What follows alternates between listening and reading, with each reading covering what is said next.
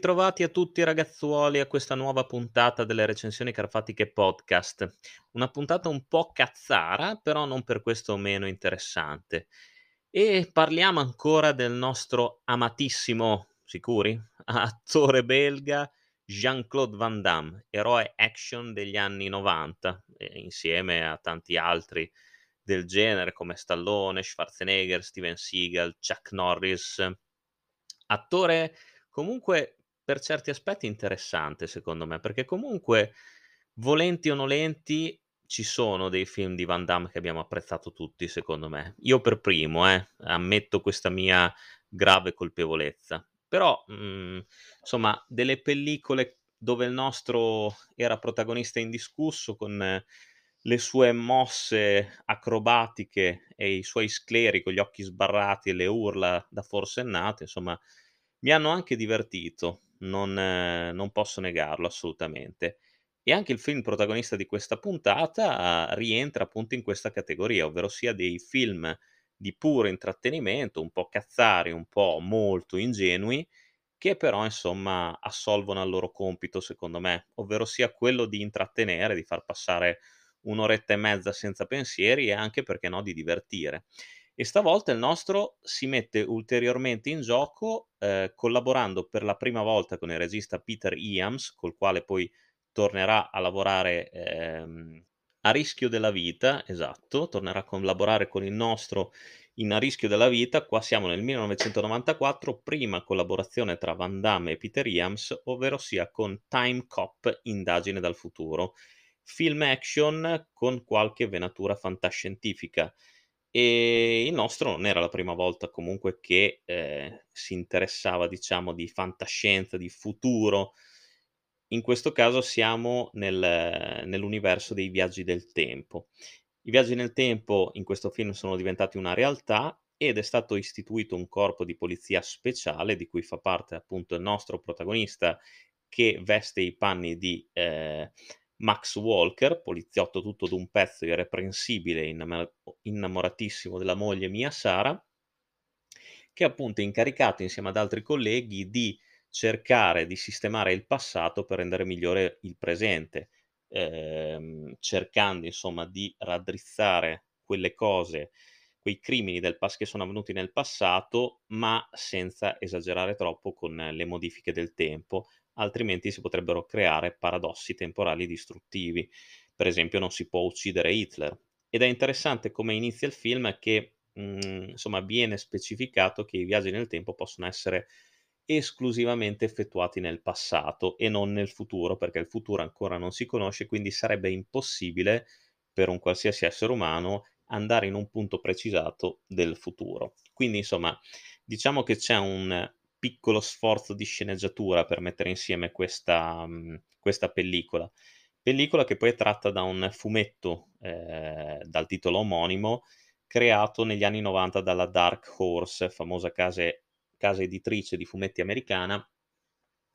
che produce anche il film insieme a Sam Raimi e Robert Tapert.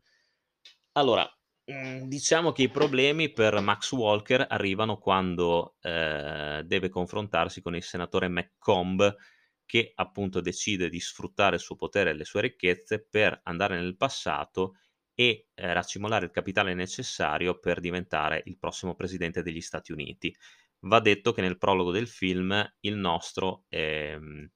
è è aggredito insieme alla moglie proprio dagli uomini di McComb e la tragedia è dietro l'angolo perché la moglie di Van Damme finirà uccisa nell'esplosione della loro abitazione. Quindi lui, diciamo, convive con questa tragedia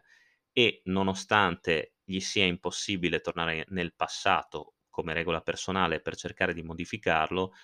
eh, ripensa spesso alla moglie e non sa eh, ancora, lo scoprirà durante la storia, che eh, lei aspettava il loro primo figlio. Dicevo, un film senza grosse pretese. Nella parte del cattivo abbiamo Ron Silver, attore secondo me bravissimo e sottovalutatissimo da sempre. Qui tra l'altro fa strano che sia doppiato da Ferruccio Amendola, che di tanto in tanto non disdegnava comunque di prestare la voce anche a film action, ehm, della categoria B-movie, come può essere questo Time Cop. ehm, un cattivo, diciamo, sotto certi aspetti bidimensionale, però allo stesso tempo ben realizzato da Ron Silver. È un cattivo che sappiamo benissimo essere così, fin dalle prime battute del film, un cattivo non dico caricaturale, ma quasi, che diciamo non ha niente da invidiare un ai personaggi, ai cattivi dei fumetti e infatti il tono più o meno è quello del senatore McComb.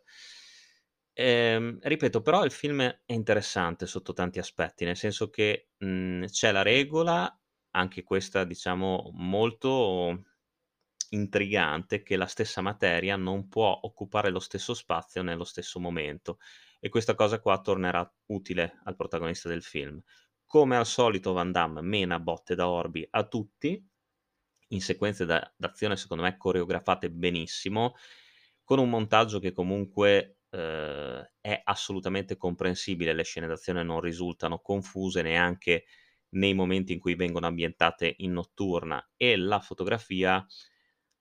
è, mhmm, diciamo tutto sommato buona per questo tipo di film, così come è buona anche la colonna sonora, composta da Mark Isham,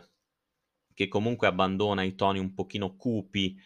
che, insomma, caratterizzano la la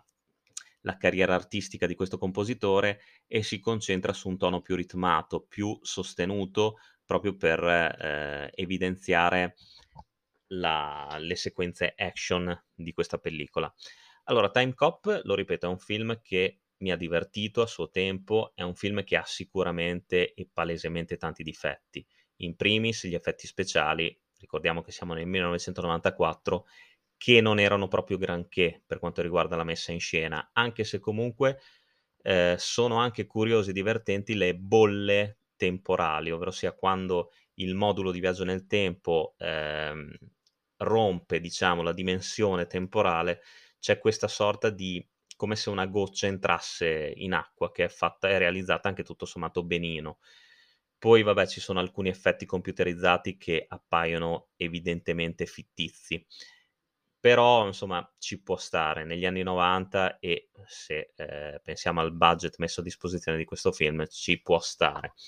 Diciamo che i difetti veri e propri sono nelle incongruenze, nelle cose che non tornano, come per esempio i ricordi, quando Mark ehm, quando scusate, Max Walker cambia il passato, lui dovrebbe avere i ricordi del passato, ehm, che è stato cambiato, mentre invece ha quello precedente. Tutti gli altri si ricordano il passato che è stato modificato, mentre lui si ricorda ancora quello prima che subisse le modifiche. Quindi siamo comunque molto spesso cadiamo nel paradosso temporale, però mi rendo conto che realizzare un film che parla di viaggi nel tempo non è assolutamente una cosa semplice. In tanti sono caduti nei medesimi tranelli. Va citato anche lo stesso capolavoro Ritorno al futuro di Zemeckis, dove non tutto comunque tornava alla fine della storia. Però, insomma, ehm, nonostante, ehm, il fatto di trovarsi palesemente di fronte a un B-movie, a un film molto leggero e ingenuo sotto certi aspetti, possiamo dire che Time Cop è un film tutto sommato guardabile, secondo me. Ehm, Jean-Claude Van Damme come recitazione sappiamo benissimo che non è eccelsa, però queste sono le sue parti, se la cava anche bene tutto sommato. Risulta anche abbastanza simpatico e Francesco Pannofino nel doppiaggio italiano gli dà ancora più caratterizzazione, se possibile. Anche il personaggio di Bruce McGill, che interpreta il direttore della TEC, ovverosia, ehm, la commissione per l'applicazione del tempo, è un personaggio simpatico, è il mentore di Van Damme e uno dei suoi migliori amici, ehm, così come bravina anche Gloria Reuben nei panni